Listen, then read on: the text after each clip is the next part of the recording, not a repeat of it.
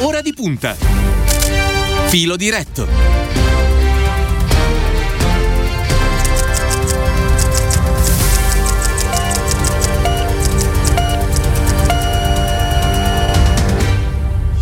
Puntuali sulla nostra tabella di marcia, alle 9 apriamo il nostro filo diretto. Ancora una buona mattina da parte di Cristiano Bucchi per parlare quest'oggi di lavoro, in particolare di come fare impresa dopo la crisi innovando. Questo è il titolo che abbiamo scelto quest'oggi per il nostro approfondimento. Allora, intanto saluto e ringrazio anche perché è già pronto in collegamento il responsabile imprese e professioni del Partito Democratico Pietro Bussolati. Buongiorno e benvenuto.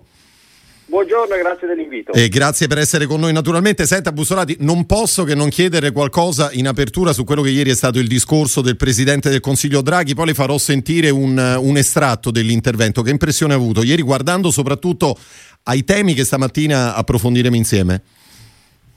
Ma intanto eh, autorevoli analisti più autorevoli di me hanno segnalato come sia stato un discorso eh, asciutto sul tema, sui, su, sui temi profondo eh, sicuramente ha messo in evidenza un tema che è quello del, dell'unità e dell'affrontare eh, le crisi con una cre- accresciuta fiducia nelle istituzioni. Ha detto non c'è solo la crisi economica, ma c'è bisogno di fiducia, perché è grazie alla fiducia delle istituzioni che ridiamo eh, vigore e fiducia anche al sistema economico. E questo credo che sia obiettivamente un, un, punto da cui ripartire perché mettere in evidenza che l'economia non è fatta solo di numeri ma di istituzioni forti, di capacità di prendere decisioni e accompagnare le imprese è esattamente quello che serve per, in una fase così complicata per l'economia.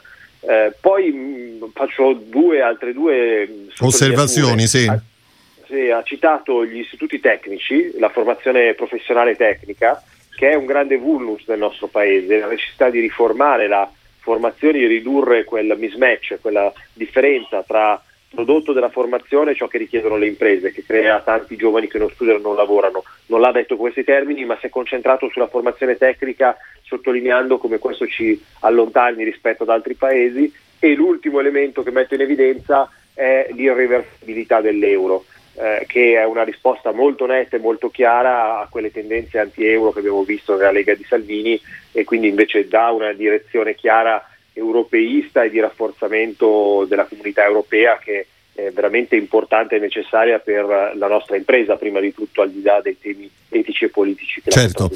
Allora Andrea Bianchi è responsabile pianificazione strategica e politica industriale di Invitali, anche lui è pronto in collegamento, buongiorno e benvenuto. Buongiorno, buongiorno, a voi. E grazie per essere con noi. Dall'altra parte del, de, della linea telefonica c'è il responsabile imprese e professioni del PD, Pietro Bussolati. Mi dà Bianchi anche una sua impressione sull'intervento ieri del Presidente del Consiglio Draghi?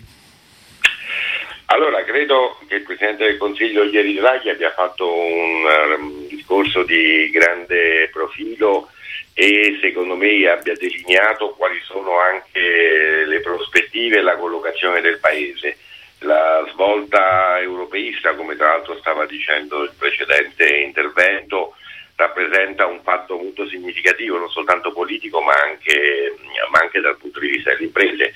Calcoliamo che noi ci consideriamo un grande paese esportatore, ma in realtà oltre il 70% del nostro export va ancora ai paesi europei.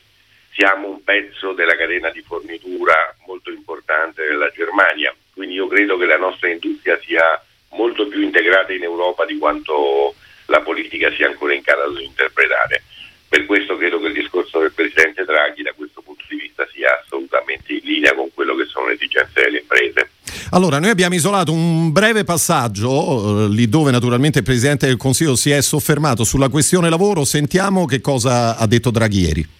Il governo dovrà proteggere i lavoratori, tutti i lavoratori, ma sarebbe un errore proteggere indifferentemente tutte le attività economiche. Alcune dovranno cambiare, anche radicalmente, e la scelta di quali attività proteggere e quali accompagnare nel cambiamento è il difficile compito che la politica economica dovrà affrontare nei prossimi mesi. La capacità di adattamento del nostro sistema produttivo e interventi senza precedenti hanno permesso di preservare la forza lavoro in un anno drammatico. Sono stati 7 milioni i lavoratori che hanno fruito di strumenti di integrazione salariale per un totale come dicevo prima, di 4 miliardi di ore. Grazie a tali misure supportate anche dalla Commissione europea mediante il programma SURE, È stato possibile limitare gli effetti negativi sull'occupazione. A pagare il prezzo più alto sono stati i giovani, le donne e i lavoratori autonomi. È innanzitutto a loro che bisogna pensare quando approntiamo una strategia di sostegno delle imprese e del lavoro.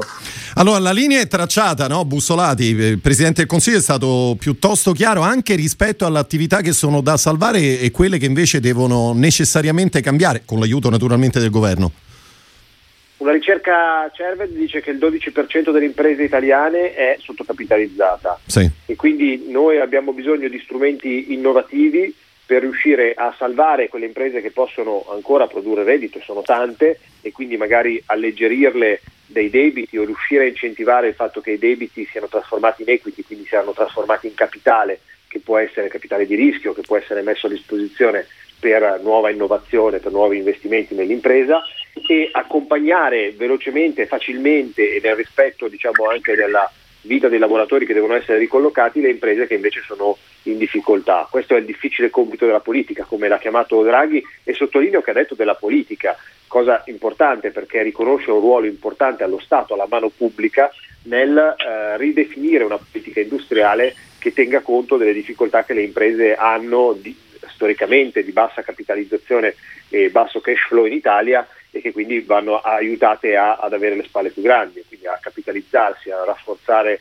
la loro capacità di innovazione. Quindi questo passaggio che voi avete individuato lo trovo anch'io centrale e cruciale e mi sembra molto in linea anche col governo uscente, lasciatemelo dire, perché quando fa riferimento al fatto che fino ad oggi si è deciso tramite la cassa integrazione di eh, mettere in freezer in qualche modo il sistema economico, quindi salvare tutto ciò che si poteva salvare e riconoscendo che questo fosse importante per diciamo, vedere la luce, è un elemento che mi, mi, mi, dà forza perché dà continuità anche con le scelte del ministro Gualtieri e del presidente del Consiglio uscente Conte. Certo. Eh, Bianchi, allora lo ricordiamo ai nostri ascoltatori, lei è un grande esperto del Piano Nazionale Transizione 4.0. A questo punto le chiedo, ripartendo proprio da quelle che abbiamo sentito, sono state non più tardi di ieri le parole del Presidente del Consiglio, a che punto siamo in Italia con la questione innovazione nelle imprese e soprattutto che cosa ci dobbiamo aspettare in questo senso dal nuovo esecutivo?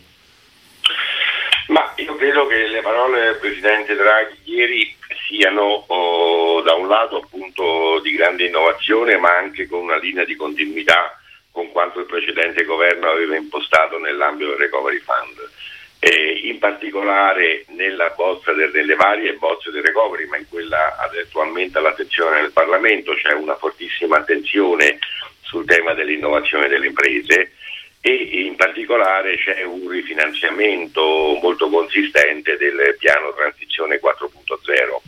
E questo il finanziamento del piano transizione 4.0 per oltre 20 miliardi, per circa 20 miliardi di euro, rappresenta uno dei punti qualificanti insomma, del recovery e dà anche continuità alle politiche industriali impostate eh, tra l'altro dal precedente governo, dal governo Gentiloni fondamentalmente quando nel 2016 inventò il piano Industria 4.0.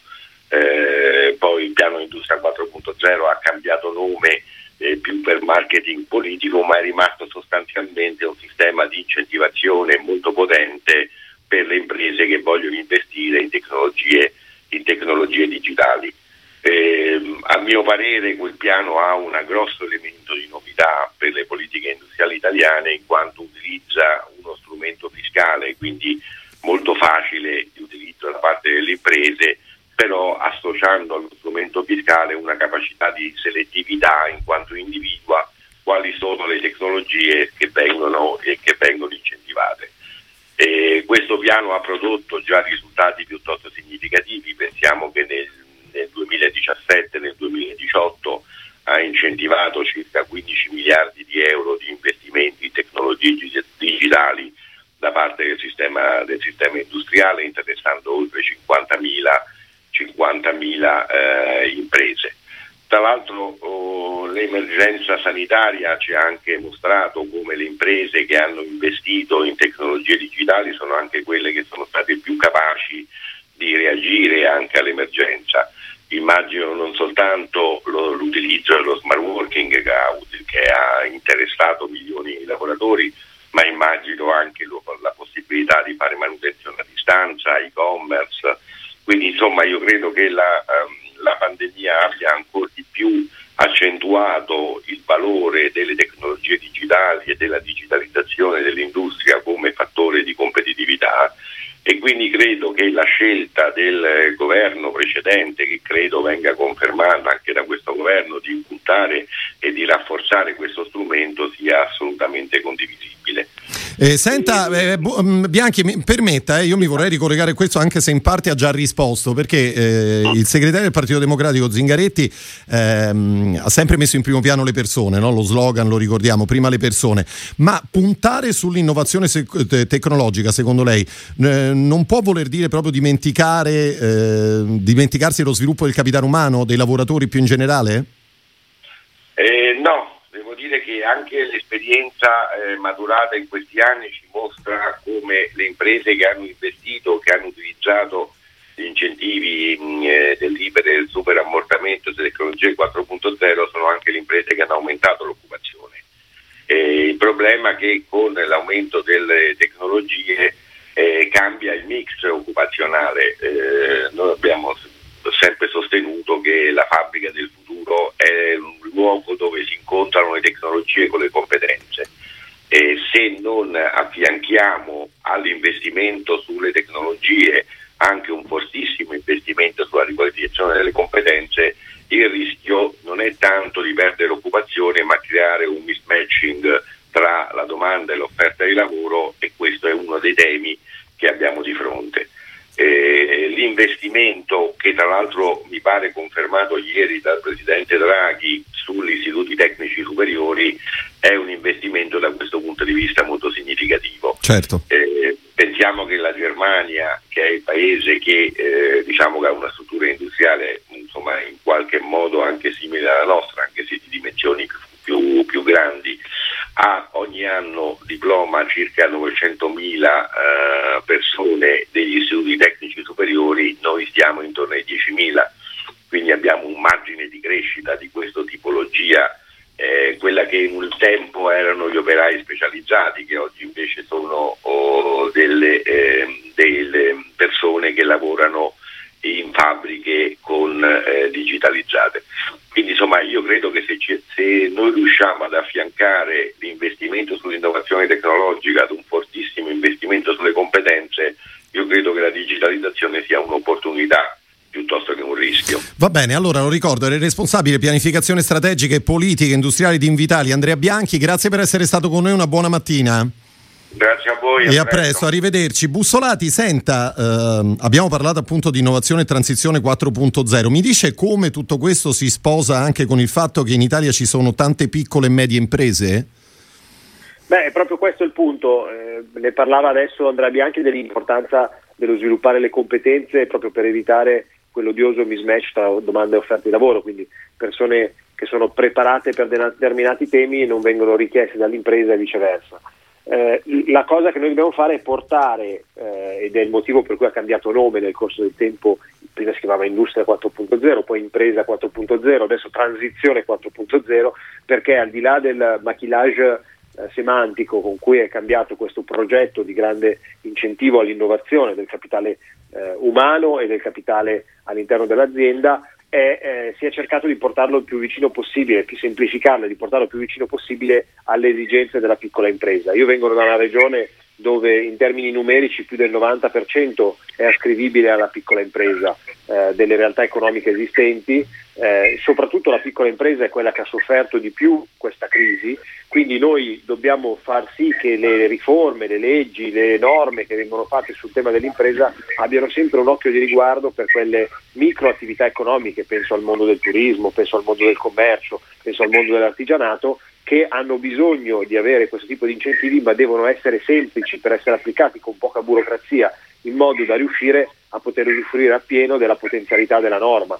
Penso all'accesso al credito, penso agli incentivi all'in- all'innovazione di cui abbiamo parlato, penso anche appunto a tutti quegli strumenti per portare il risparmio privato che in Italia è ingente verso l'impresa e quindi incentivare il fatto che si investa nell'impresa e si si trovi con la vocazione produttiva, che può essere appunto commerciale, artigianale, eccetera, una uh, modalità di investimento sano e fluido. questo diciamo, sono tutta una serie di iniziative che sono state prese con i vari decreti anche durante la fase pandemica ma diciamo, non bastano, cioè dobbiamo continuare su questa strada e sono certo che anche il nuovo governo lavorerà in questo senso. Certo. Allora, Patrizia De Luisa è la presidente di Confesercenti, è in collegamento, la stava ascoltando. Bussolati, benvenuta. Sì, buongiorno a voi. E grazie per aver accettato il nostro invito quest'oggi. Allora, Presidente ehm, De Luigi, ehm, è stato questo un anno drammatico per il commercio. Intanto le chiedo questo, cioè di darci uno spaccato di quello che è accaduto al settore, quindi qualche numero, quali segmenti hanno tenuto di più e quali sono andati e sono ancora maggiormente in difficoltà. Eh beh, tenete conto che in questo anno oramai di pandemia abbiamo perso tra il, gli indipendenti, quindi tra gli imprenditori, i collaboratori e i loro dipendenti, oltre 200.000 posti di lavoro. Sono numeri alti, sono numeri alti che purtroppo, come dire, speriamo di no, ma purtroppo non, non hanno ancora segnali di, di, stop. Insomma, abbiamo davanti un 2021 ancora molto difficile, abbiamo capito tutti che tutto partirà, partirà dalla eh, possibilità di vaccinare la popolazione e quindi insomma eh, avendo ben presente qual è il problema che abbiamo davanti purtroppo temiamo per queste imprese ancora. Ma voglio aggiungere una cosa, oltre a perdere posti di lavoro che è importantissimo perché gente che come dire sono famiglie che rimangono senza certo. lavoro, quindi insomma eh, perdiamo anche una capacità di risposta economica del nostro territorio, perché in questi numeri ci sono anche aziende legate al turismo. Noi sappiamo come l'economia turistica abbia dato un contributo allo sviluppo economico del nostro paese, ma ci sono anche una miriade di piccole attività, i famosi negozi, le famose attività di prossimità, negozi, laboratori artigianali, che fanno la qualità della vita del nostro Ecco, territorio. Presidente, la blocco perché era esattamente la domanda che poi le volevo fare, volevo rivolgere anche a Bussolati naturalmente, perché ehm, vabbè, i, i, giovani comprano prevalentemente online, ma lo stesso si sono abituati a fare in questi mesi di pandemia, ad esempio gli anziani, no? eh, circa l'85% del mercato ricordiamo che è in mano ad Amazon. Il timore eh, è che un giorno, quando poi di fatto si riapriranno le attività, è che questa categoria non torni, non torni più ad alimentare il cosiddetto uh, commercio di prossimità, come diceva lei. C'è il rischio di una crisi irreversibile del settore, De Luise? Allora, questo rischio c'è, infatti, proprio, ma eh, voglio dire una cosa, questo tema noi l'avevamo sollevato prima ancora della pandemia, quando ancora non avremmo mai immaginato di vivere un periodo come questo. Già c'era perché questa tendenza, problema... insomma, in qualche modo. No. Il problema c'è perché, tra l'altro, vedete, chi fa il nostro mestiere non ha il timore della concorrenza, però la concorrenza deve essere, eh, come dire, gestita con le stesse regole. Noi qui ci troviamo ad affrontare un concorrente che non gioca con le nostre stesse regole. Eh, pensiamo alla tassazione, cioè un'attività di prossimità ha un impegno di tassazione sia su scala nazionale che su scala locale. Questi no. E questo eh, mette eh, ovviamente, eh, dico, è semplicissimo, no? Eh, la concorrenza sleale. Perché dico questa cosa? Perché è vero che la gente si è abituata di più in questo periodo. Voglio però anche dirvi una cosa. Noi avevamo fatto durante il primo lockdown una sorta di, dire, di questionario da, da, mandare ai cittadini, perché comunque i negozi di vicinato di alimentari erano aperti e avevano dato un sacco di avevano dato un servizio ed erano stati apprezzati dalla popolazione perché comunque non, non ci potevamo muovere, ce l'avevamo nei quartieri. Allora, il negozio di vicinato. È chiaro che eh, dovrà dire, affrontare un periodo di ammodernamento, quindi come si diceva prima dobbiamo mettere in condizioni di uno giocare con le stesse regole, due anche queste attività poter utilizzare il web, perché vedete molti di questi negozi adesso usano il web, però ci sono i famosi motori di ricerca, inutile che mi metta qui a spiegare, lo sappiamo tutti, ed è molto difficile. Insomma, se vuoi vendere devi passare da certe piattaforme e devi pagare, quindi la beffa è ancora più alta. Certo. Bisogna mettere le mani a questa roba perché aggiungo una cosa e chiudo, perdere queste attività di vicinato, oltre a perdere il lavoro, che non è secondario perché dove la mettiamo tutta questa gente, cioè, eh, eh, eh, oltre a questo abbiamo anche il problema che perdiamo la qualità della vita dei territori e abbiamo il problema, parliamo di ambiente, il discorso che ha fatto ieri il Presidente Draghi è stato molto chiaro, ma le attività di vicinato non consumano il territorio e l'ambiente. Queste altre forme di vendita sì. Quindi dobbiamo metterci le mani senza escludere, perché il pluralismo commerciale è normale, come in tutte le cose ci deve essere, però vanno regolamentate e vanno affrontate nel loro, come dire, in profondità per capire anche il loro impatto su tutto quello che ci si. È molto chiaro. Bussolati, eh, chiedo a lei, ma poi vorrei sentire anche su questo, eh, prima di chiudere la De Luise, eh, mi dice come si possono contrastare i giganti del, del, cosiddetto soft web? Cioè cosa si aspetta in questo senso e dall'Unione Europea e dal governo Draghi? Ma intanto eh, la prima, la prima, cosa da fare è una web tax europea perché le ipotesi e i lavori sulla web tax nazionali eh, possono servire ma diciamo solo parzialmente, serve una web tax europea, su questo c'è una commissione, la Commissione europea sta facendo un lavoro eh, importante che deve, che deve, però toccare terra, deve arrivare a conclusione, eh, c'è interesse da parte dell'Europa, ovviamente ci sono dei negoziati eh, anche con uh, altri continenti, con, con, gli Stati Uniti d'America in particolare, che frenano ovviamente l'introduzione della tax europea, ma io sono molto d'accordo con ciò che la Presidente metteva in evidenza eh, sul giocare ad armi pari, che come diceva lei non è solo una questione fiscale, ma è anche una questione di algoritmo di trasparenza dell'algoritmo e di promozione del Made in Italy. E esattamente come veniva detto dalla Presidente, noi dobbiamo preservare il commercio di prossimità anche mh, per una questione di sicurezza dei centri storici, dei, dei, dei centri cittadini, piccoli, medi e grandi perché avere dei punti luce, se vogliamo parlare seriamente di lotta al degrado, avere dei punti luce, avere è il modello italiano dei, dei borghi, eh, sono i centri commerciali a cielo aperto che, che, sono, che, caratterizzano le nostre città con le loro varie dimensioni e vanno protetti. Quindi da un lato è l'azione dell'Unione Europea, la parte fiscale e di, tras- e di trasparenza degli algoritmi che vengono utilizzati e dall'altro eh, prima abbiamo parlato di transizione 4.0, mh, eh, anche qui inserire norme sul credito d'imposta per gli investimenti in beni strumentali nuovi, eh, prevedere invece per quanto riguarda gli affitti una rinegoziazione dei contratti di affitto con una riduzione percentuale definita in cambio magari di una cedolare secca per i proprietari degli immobili che vengono affittati, eh, ridurre i costi del pagamento cashless per, per, cashless per andare incontro a quello che eh, si è fatto anche sul tema del cashback, eccetera, e trovare forme di flessibilità sulla, sul lavoro che tutelino i lavoratori, ma che sul tema del commercio, vista la difficoltà che si sta vivendo, vengano incontro agli imprenditori anche per giocare una partita d'armi pari con i giganti del soft web come Amazon, avete citato, e non solo. Ecco, questi sono alcuni degli strumenti che possono essere messi in campo per eh, evitare che appunto il commercio di prossimità sia su una strada senza uscita. La, il pluralismo distributivo è uh, un elemento che caratterizza le nostre città, caratterizza l'Italia e, e va assolutamente difeso perché, eh, ripeto, no, come veniva detto, è una questione che non riguarda solo il lavoro, ma come ci fosse poco, diciamo, ma anche la sfida sia ambientale che eh, di sicurezza e di eh, dignità dei nostri centri urbani. Certo, De Luise è d'accordo con Bussolati?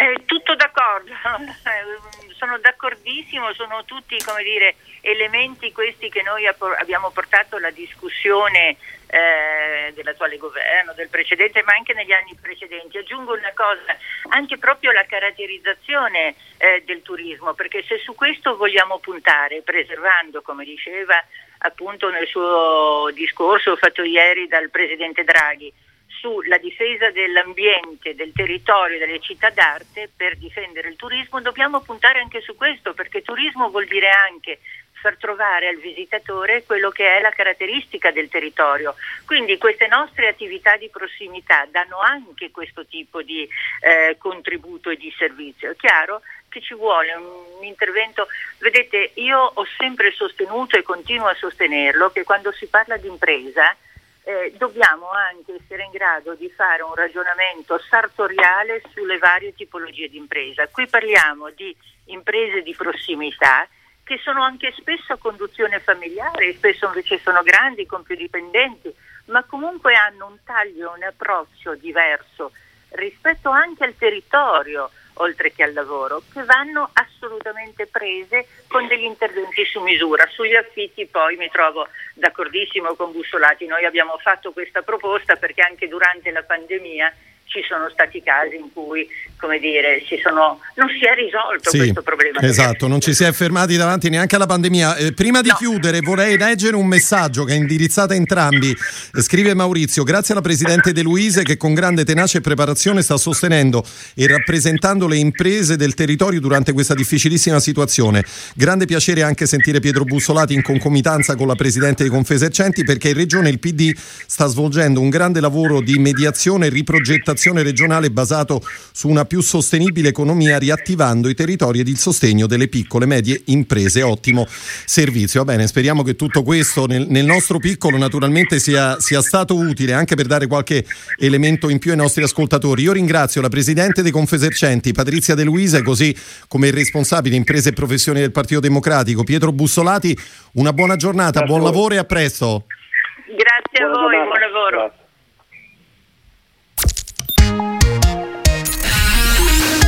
Radio Immagina.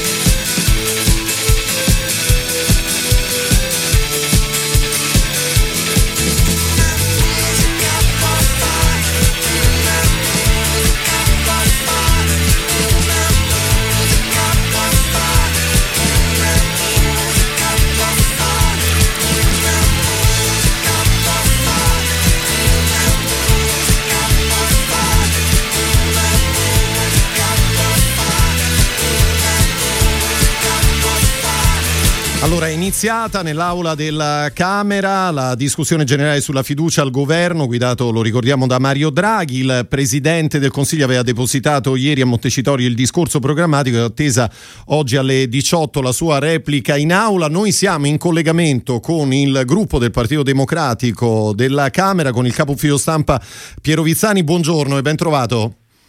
Buongiorno Cristiano, buongiorno a te e agli ascoltatori di Radio Immagina. Allora, con chi sei? Allora, sono qui con uh, l'onorevole Enrico Borghi, che è il segretario d'aula del gruppo. Come dicevi tu, uh, è già iniziato il dibattito sulla fiducia al governo Draghi e Borghi è per il suo ruolo quello che è un po' il polso dell'aula. Io gli chiederei subito di raccontarci la giornata di oggi qui a Montecitorio. Buongiorno, ma intanto la giornata oggi si svilupperà con la discussione sulle comunicazioni del governo che proseguirà sostanzialmente fino alle 18 con un paio di pause eh, per procedere alla sanificazione dell'Aula. E alle 18 ci sarà la replica del Presidente del Consiglio e dalle 18.30 circa inizieranno le dichiarazioni di voto con i rappresentanti dei vari gruppi, quindi è presumibile immaginare che attorno alle 20 avrà inizio la votazione per appello nominale che si concluderà dopo un paio d'ore, un'ora e mezza circa. Il dato politico è capire quanto all'interno del Movimento 5 Stelle eh, accadrà eh, rispetto anche alle defezioni accadute ieri al Senato. Ecco Borghi, eh, il, il, discorso di ieri di Draghi è stato rivolto al futuro, è stato molto rivolto alle gene- giovani generazioni, punti sui quali mi sembra esserci una forte vicinanza con i valori e i programmi del Partito Democratico. Sì, noi ci siamo ritrovati nell'impostazione del Presidente Draghi, soprattutto da una parte per quel richiamo all'Europa solidale e dall'altro al tema della progressività della riforma fiscale contemperata con un percorso di riduzione della eh, medesima pressione, cioè una impostazione che ha anche rilevato un ruolo significativo dell'Italia nel Mediterraneo e che ha introdotto la necessità che il quadro tradizionale delle alleanze che è stato ribadito euroatlantiche tenga conto anche della particolarità e dell'importanza che l'Italia svolge nel teatro del Mediterraneo. In generale una impostazione che sicuramente ha eh, recepito le indicazioni che la delegazione del Partito Democratico ha fornito nel corso delle consultazioni e una eh, costruzione di un percorso riformista per il quale noi siamo pronti a dare il nostro contributo nelle aule parlamentari.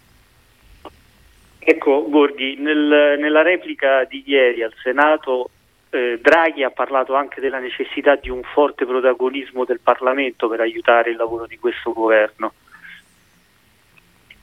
Sì, eh, come è stato ricordato, questa non è una maggioranza che nasce da formule politiche, è una maggioranza che nasce per venire incontro all'appello del Presidente della Repubblica ed affrontare le principali emergenze sociali, economiche, sanitarie presenti nel Paese. È evidente che proprio perché non c'è un'intesa a monte tra le forze politiche ci sarà un maggiore spazio di protagonismo da parte del Parlamento e anche una esigenza di costruire nel corso del lavoro parlamentare le ragioni del consenso e del supporto all'azione di governo e quindi credo che ci aspetti una stagione oltre che di rinnovato impegno anche di riposizionamento della centralità parlamentare che nel corso della recente esperienza è stata un po' compressa a seguito anche delle note esigenze di emergenza sanitaria. Credo che però oggi ci siano tutte le condizioni affinché il Parlamento possa tornare ad essere quel luogo della democrazia che la Costituzione prevede.